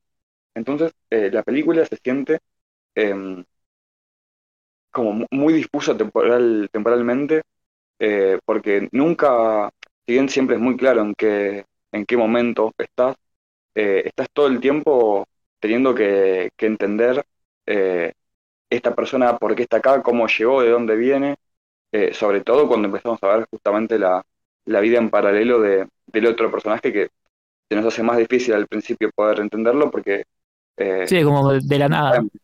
Sí, sí, sí, sí. Eh, y después de eso, ya cuando empiezan a hacer todo el momento, va, el momento, cuando empiezan a estar en el auto ellos dos y, se empiezan a construir todas estas secuencias eh, faltantes mediante flashbacks, eh, que a mí en su momento me ha parecido como muy, muy sobreexplicativo. Eh, acá me parece que justamente súper consecuente con la forma en la que eh, desde un principio se, se plantea la, estructura de la película y, cómo se va a contar toda la película. Eh, porque, por ejemplo, eh, sería totalmente, eh, no sé, en otro código, que eh, los dos estén en el auto hablando sobre su pasado y que lo veamos ellos dos hablando y listo, ¿no? Eh, por cómo es la película, siempre tiene esta lógica del, mostrar, eh, aunque mostrar signifique desviarse temporalmente, de punto de vista, de foco, sobre el, el tema principal, si se quiere, de la película, que a fin de cuentas es siempre la desaparición de, de la mujer, a pesar de que justamente después se termina eh, complejizando y yo sobre el final igual tengo mucha, muchas dudas, ¿eh? quiero que me lo explique vos, Milo. Ok, dale, estoy. Em, Dime, y eso, y ahora volviéndola a ver, siento que em, empaticé más, no sé, pero comprendí más el porqué de esas decisiones que en su momento me habían dado.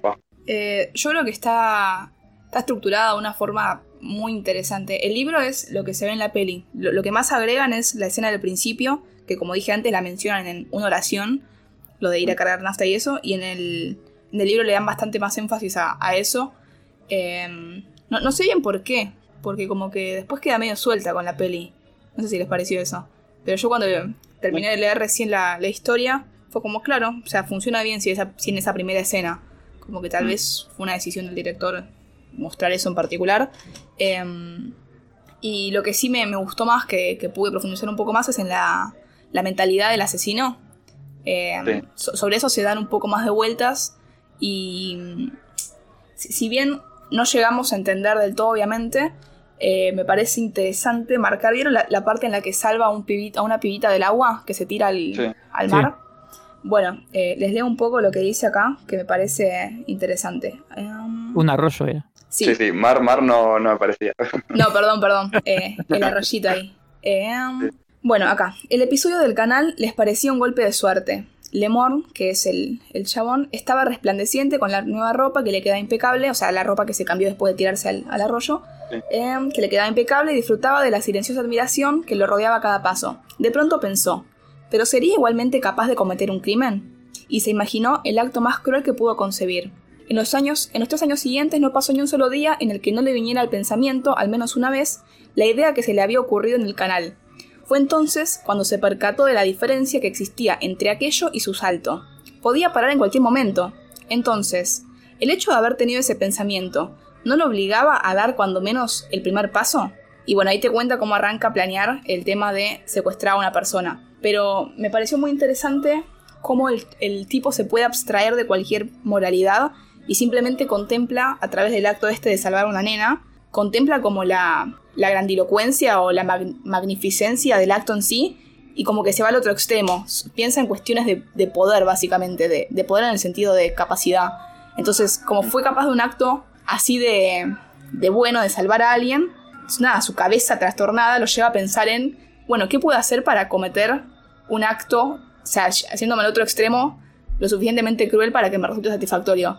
Y él empieza a planear meticulosamente, porque eso es lo que vamos a ir viendo después, cómo va calculando las cantidades de cloroformo a usar, cómo hacer el aproxima, la aproximación a, a su víctima lo más funcional posible, va planeando diferentes formas de, de encarar a una, a una mujer, le pide la dirección, le pide una indicación a algún lado, le pide que lo ayude a remolcar algo, después va a optar por el, el hecho de usar un cabestrillo, como que está fracturado, porque eso justamente genera más, no, no sé si lástima es la palabra, pero hace que la gente esté más predispuesta a escucharte o a ayudarte con lo que sea, y toda esa Sí, es narración... más, más verosímil también. Sí, sí, sí, tal cual.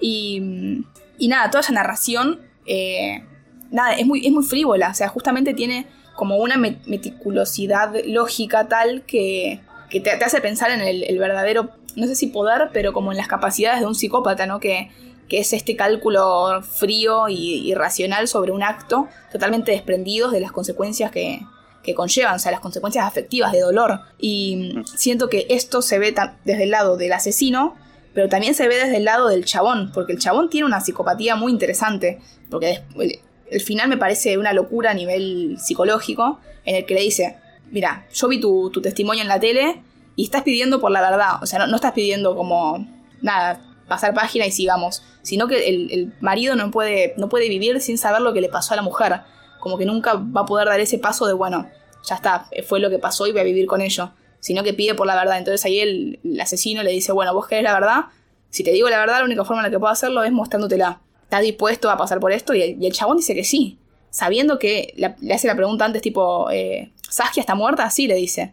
Ya, sabes cuál va a ser el final, y sin embargo se somete a eso. O sea, me parece como de una complejidad muy angustiante. O sea, como que el tipo no, no iba a poder vivir en paz y solo, solo le quedó la muerte frente a la verdad. O sea, me parece un final que nunca antes había visto en ninguna película. O sea, usualmente hay una formulita en el cine de terror, en el cine, no sé, de suspenso, que más o menos uno entiende por dónde va. Pero e- ese final así Sí. como tan angustiante de, de que el chabón tenía la vida frenada. O sea, a través de, de lo que le pasó con la pareja, no- se le quedó la, la vida en pausa. Y la única forma de seguir era con la muerte. No sé. Bueno, hay dos cosas Sí. que, que se me vienen a la mente sobre eh, dos películas, que una justamente es la remake de esta película. También no dirigida por él. Y dicen que es muy mala, Sí. ¿no? No solo dicen que es muy mala, sino que el final es el final que eh, cualquiera se puede imaginar si vio esta película y vio cinco películas yankees, básicamente. A ver cómo es. Eh, Le mete un tiro. nada, el que viene la otra amiga y rescata al chabón. Ah, Ah, terrible. Una poronga. una poronga. Eh, pero, por otro lado, también me hace acordar a algo nada que ver, que, que justamente volviendo a- al Porro de las Tinieblas, de alguna forma, eh, hace poco vi el documental este, eh, ah, de, Guzmán, no me acuerdo el nombre, pero el que está en Atacama viendo las estrellas y el desierto y los desaparecidos y la memoria, el pasado, etcétera, eh, y que hay una mina que está buscando desde los 70 a su hermano. Y, la mina está posta todos los días de los 70 buscando al hermano, los restos del hermano, ¿no? Pues ella sabe que, está muerto y dice, no, yo eh, no me quiero morir sin encontrarlo y cuando lo encuentre me quiero morir. Entonces, a mí me, me hizo acordar un poco a eso, ¿no? A esta búsqueda, de- esta figura medio abstracta eh, y, esta falta de verdad y está bien que, son cosas, casos muy distintos, ¿no? Eh, pero yo sentí que el chabón tenía el mismo bloqueo, si se quiere, eh, y la misma obsesión, porque la mina siguen uno, eh, inter- no sé, la, la quiere mucho más. Bueno, no sé si la quiere, pero una tipa que te dice, cuando encuentre el resto de mi hermano, ya mi vida no tiene más sentido, pero yo quiero llegar hasta ahí, no sé qué, te da más ternura que este tipo que a mí, el final, me, me termina pasando que eh, meter, por más que, que obviamente eh, te da cosita cuando estás enterrado vivo, que es de las peores cosas Sí. que, que puedes imaginar. Eh, el chabón a mí me, me- se me fue construyendo como un loco tan importante que justamente la escena para mí de que la deja sola en el túnel, que, que en la peli se da tanta importancia, creo que es como donde más se le muestra la hilacha que el chabón es muy extraño. Entonces, a mí me pasó eh, de verla con, verlo a él con una mayor distancia, que, que puede ser el testimonio que puedes escuchar de alguien que está buscando justamente esta verdad con toda la connotación eh, Claro. política, identitaria, etcétera, como puede ser el otro caso, ¿no? Claro, e- es que eso es muy loco, como sopesar eh, lo que significa en la vida de alguien la búsqueda de la verdad. Porque Sí. no, no es una búsqueda por la paz mental y por estar bien con nada, lo que suceda con los hechos y ya está, tipo, hasta acá sabemos, hasta acá no y listo, sigo con mi vida. Sino es realmente una búsqueda de la verdad en la que se pone el cuerpo. Pero Total, además de eso, no, no sé, como que hay, hay una barrera que en esta peli se, se transgrede, que es la de la psicopatología, me parece, porque acá esta búsqueda de la verdad va, va por otro lado. No, no, no me parece que tenga este matiz político, sino como algo que, que, que es enfermizo. Pero bueno, o sea, qué sé yo, hay, hay gente que lucha por la verdad y muere en combate o lo que sea, entonces a- ahí se me viene como la, la contradicción en el sentido de que yo lo veo en esta peli y digo, no, claro, el chabón tenía algún problema, en, no sé, alguna forma de ver la realidad que, que no es como la veríamos todos en el sentido de que si a vos te dicen, che, si querés saber lo que le pasó a tu pareja, tenés que morir, pero bueno, vas a saber. Y uno diría, no, no, está bien, no quiero saber tanto, quiero seguir con mi vida y voy a continuar.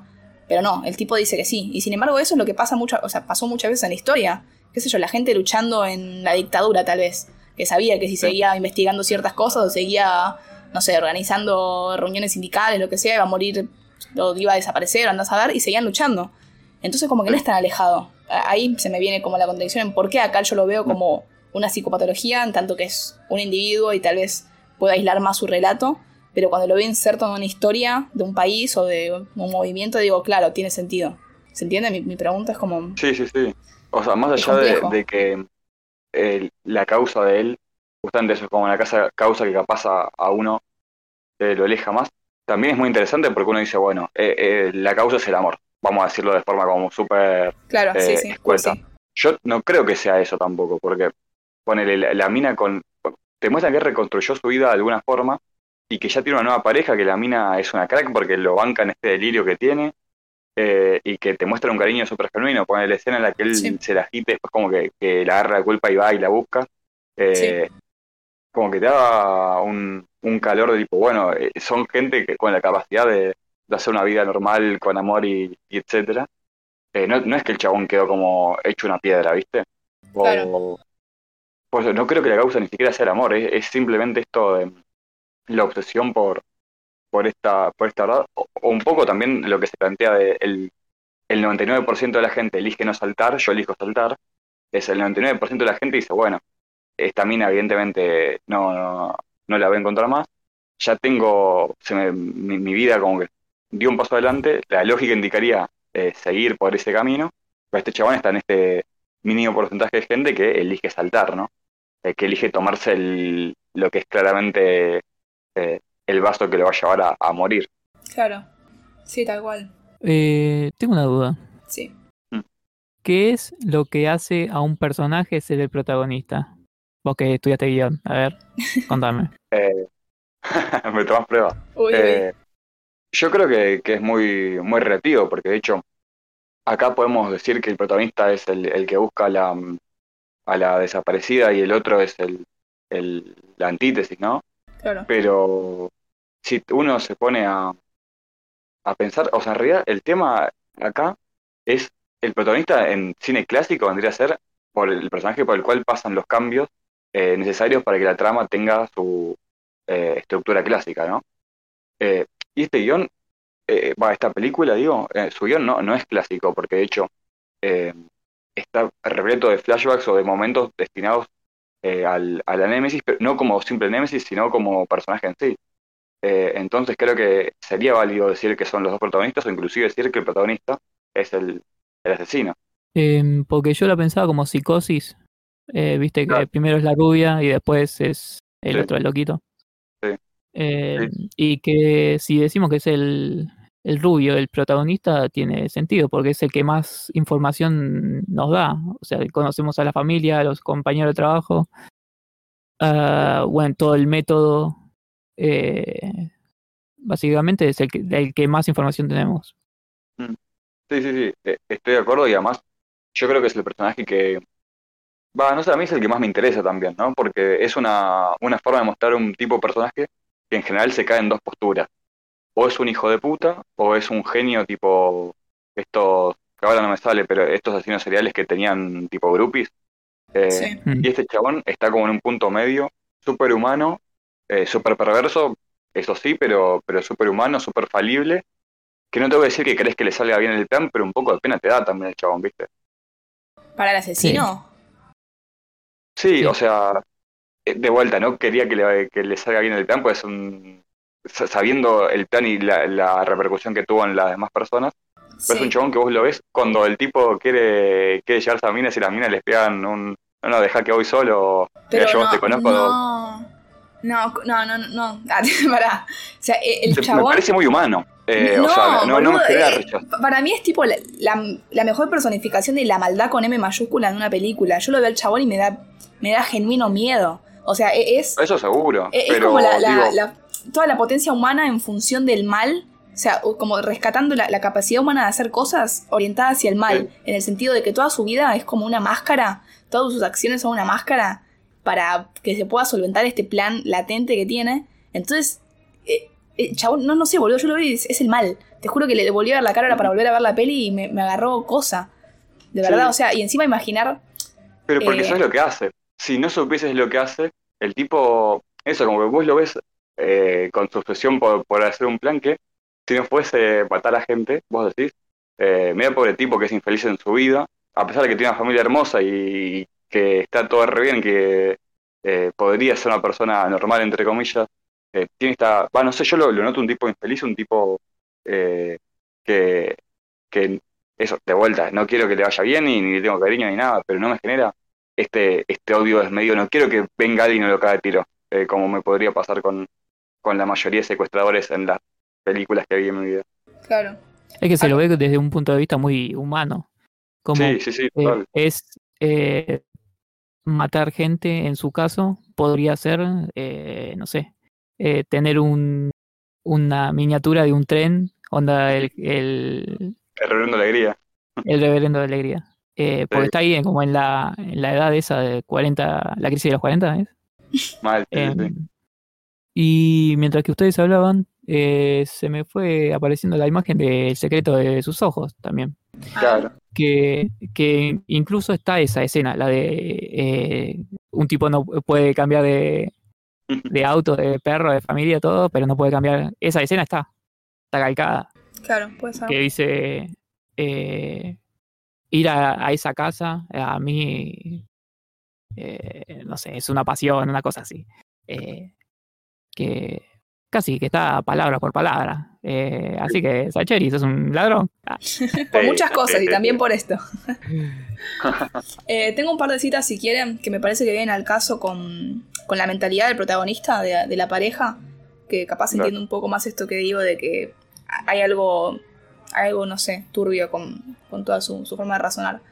Em, Acá en un momento dice, eh, está diciendo el protagonista, ¿no? Pero ¿sabes qué es lo peor? No saber. Delante de la puerta, con dos latas en la mano, y ¡zas! desaparece, como si alguien hubiese decidido que sus átomos ya no podían seguir juntos. Haberla perdido es algo que entra dentro de lo razonable, pero no saber nada no lo es. Resulta insoportable. Juguemos a uno de esos juegos mentales. Por ejemplo, me entero de que vive en otra parte que es muy feliz y todo eso. Y entonces me veo obligado a elegir, dejar que ella siga viviendo de esa manera o descubrir todo lo que le pasó a cambio de su muerte. Pues la dejaría morir. Esto es lo que dice la cabeza de Rex en un Sí. momento. O sea, En la peli está este diálogo, acuerdo. Claro, sí, sí, sí. Entonces, hay algo extraño. O sea, como que la verdad, eh, él se da cuenta que sobrepasa su mismo objetivo. O sea, como que el Sí, objetivo sí. es que ella esté, saber lo que le pasó, pero a la vez no, no es que ella siga viva, porque a cambio de la verdad, en este acto hipotético, él cree como que la dejaría, no sé, la dejaría, elegiría su muerte por, por sobresaber. Sí, sí, total. O sea, no es ni ella ni, ni el amor, es la verdad por sobre todas las cosas. Claro, sí, tal cual. Pero bueno, acá por Ah, ejemplo. sí, El chabón es igual al protagonista de The Wire, ¿no?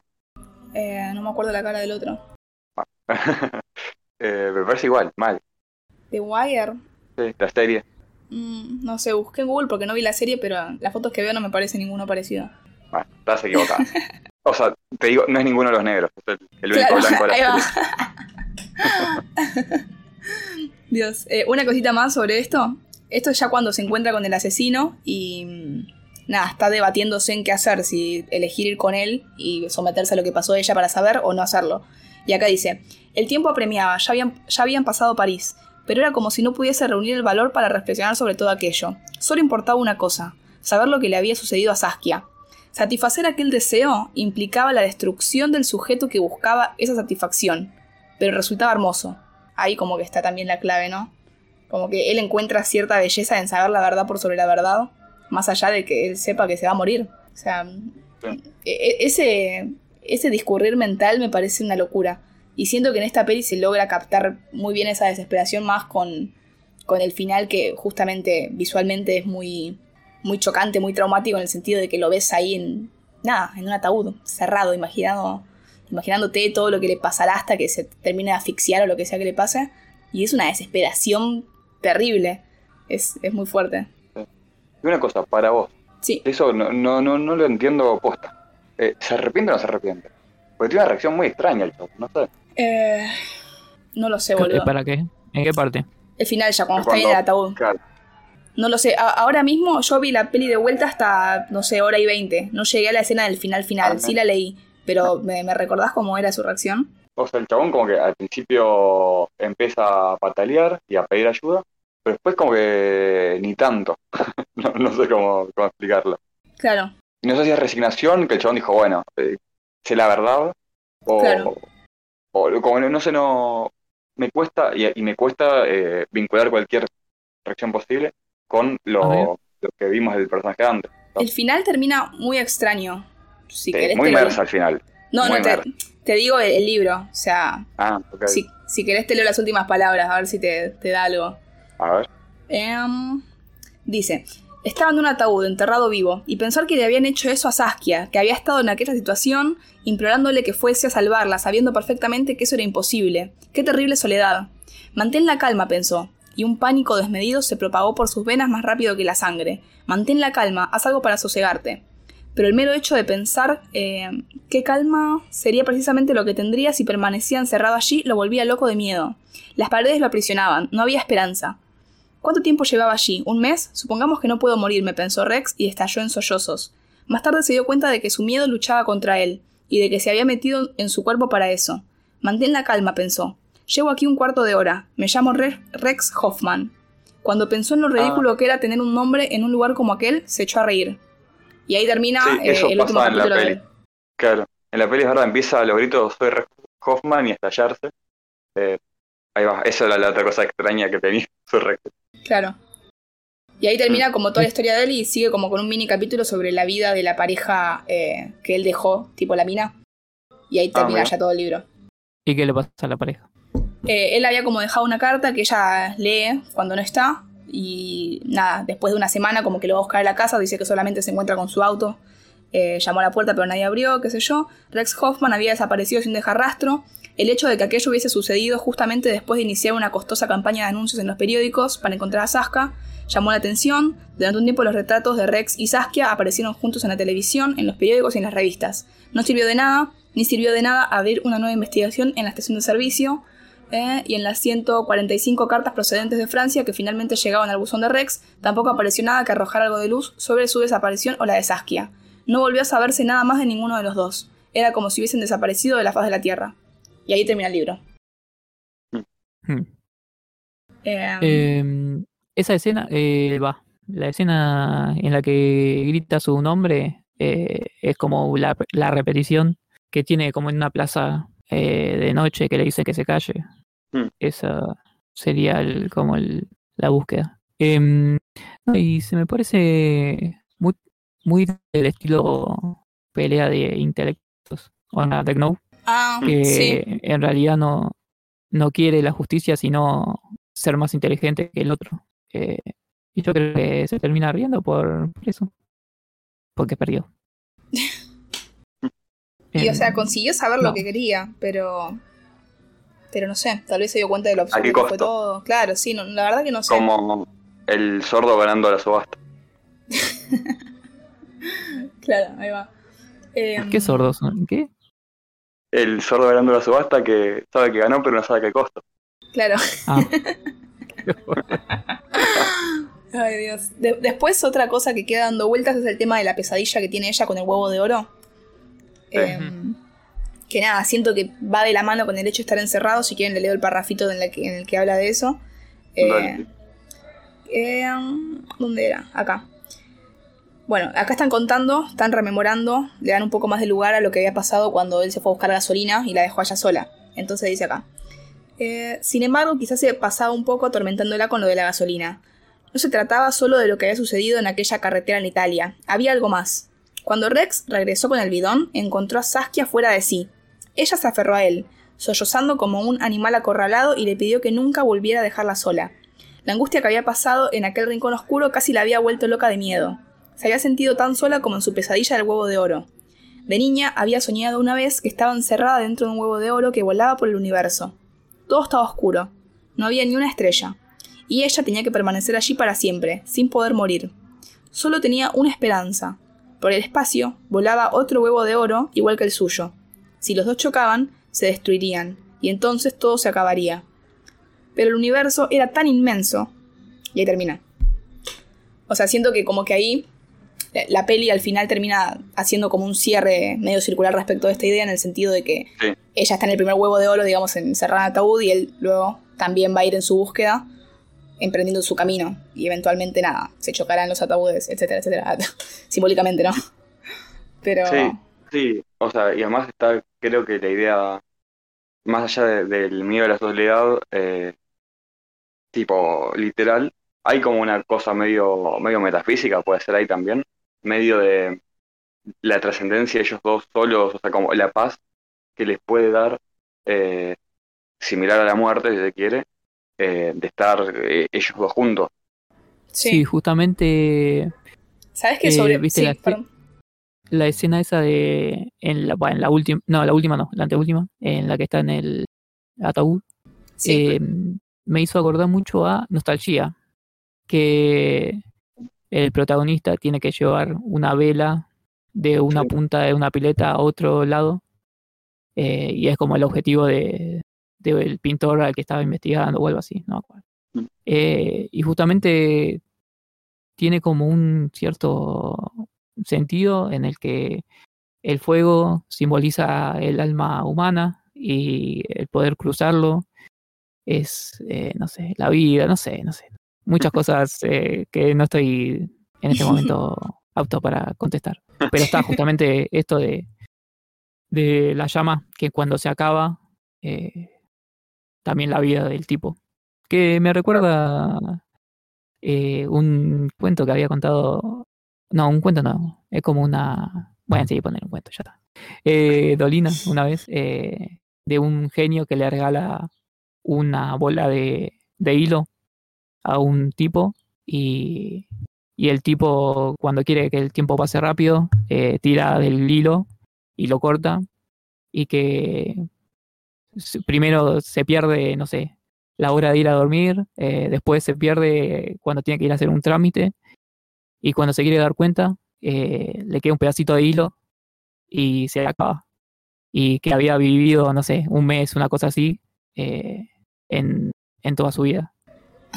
Eh, Vieron que los genios dan regalos y después te Claro. hacen pagar porque ponen como trampas. La mano de mono. Bueno, claro, bueno, eso. Me quedo con lo que decía Ere antes de, de esto sobre lo de como ser un solo... No, ¿Qué era que dijiste? Como algo de los dos siendo uno, no me acuerdo bien. O sea, la trascendencia y la paz de, de que estén juntos. El- Claro. O sea, el, el romper el, el aislamiento, eh, ponerle individual. Eso lo digo ahora, no lo dije antes. Ahí va. Eh, hay un pasaje que lo leí y como que no, lo entendí un carajo y después cierra con algo que siento que viene al tema. Así que perdón por estar muy con las citas, pero viene al caso, es lo último ya. Em, les leo algo que, que pasa entre eh, Rex y ella. Una mañana, mientras ella aún dormía, él le había abierto el bolso y le había cogido una moneda de monedero. Temblando y fascinado, fascinado a la vez por su maldad, permaneció unos instantes con la moneda en la mano, y al final no se la devolvió. En otra ocasión, Rex la llamó para pedirle que le buscara cierto pasaje de un libro. Mientras marcaba su número de teléfono, recordó de pronto que él tenía un ejemplar del libro, pero la llamó de todos modos. Y mientras ella le iba dictando el pasaje, y él lo leía en su libro, había sentido un placer estremecedor. Nunca se lo había contado, era el mayor secreto que le ocultaba. Eran pequeñas torturas. ¿Por qué? Jamás había hecho nada semejante con sus otras novias.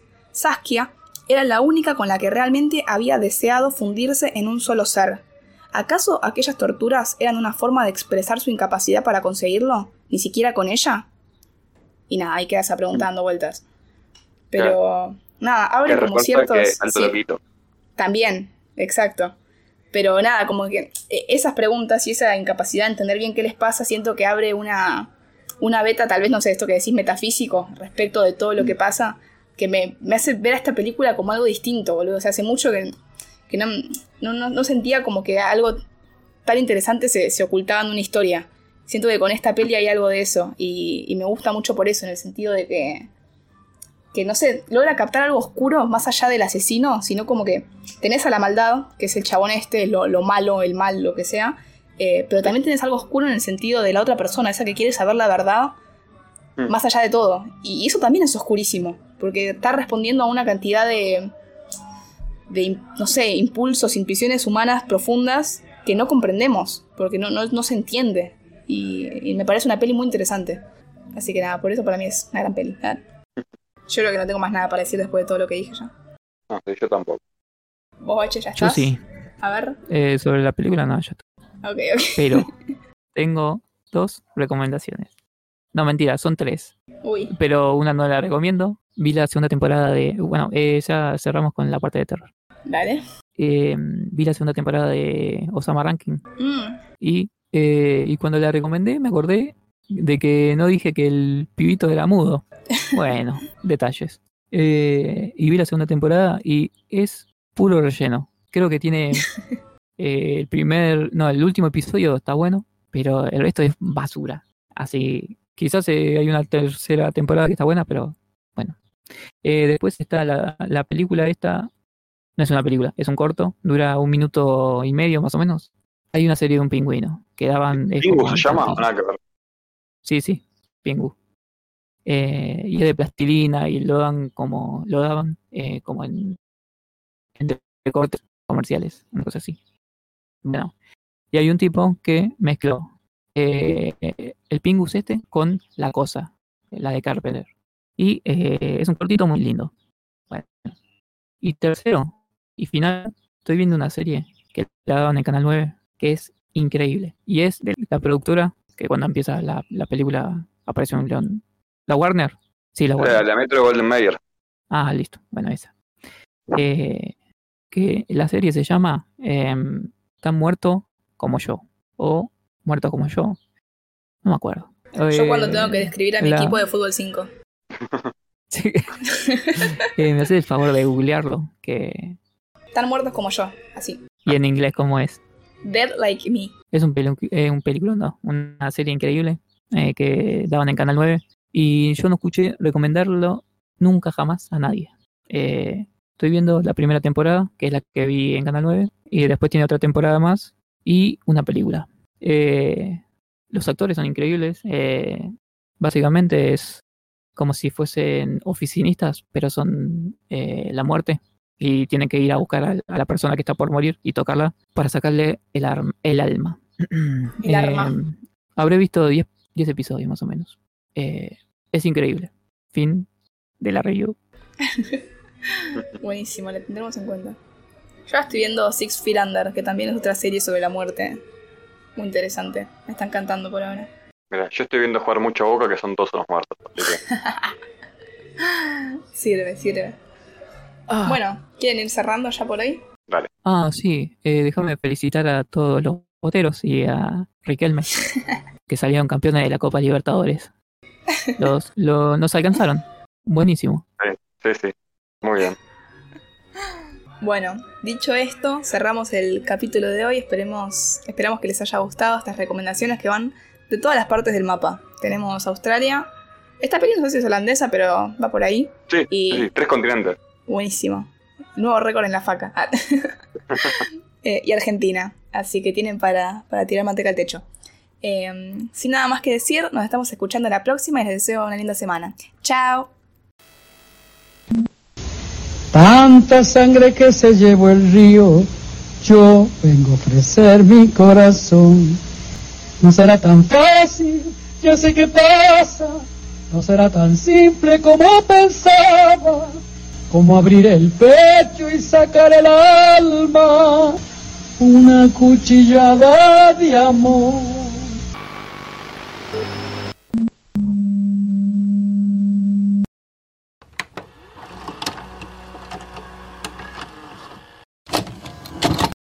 Déjame, déjame. Déjame pasar. Déjame, déjame. Déjame. Déjame que te toque, papito. Déjame que te toque. Que te lo lamba. Vení. Te lo voy a lamber. Te lo voy a chupar. Vení. Vení. Vení.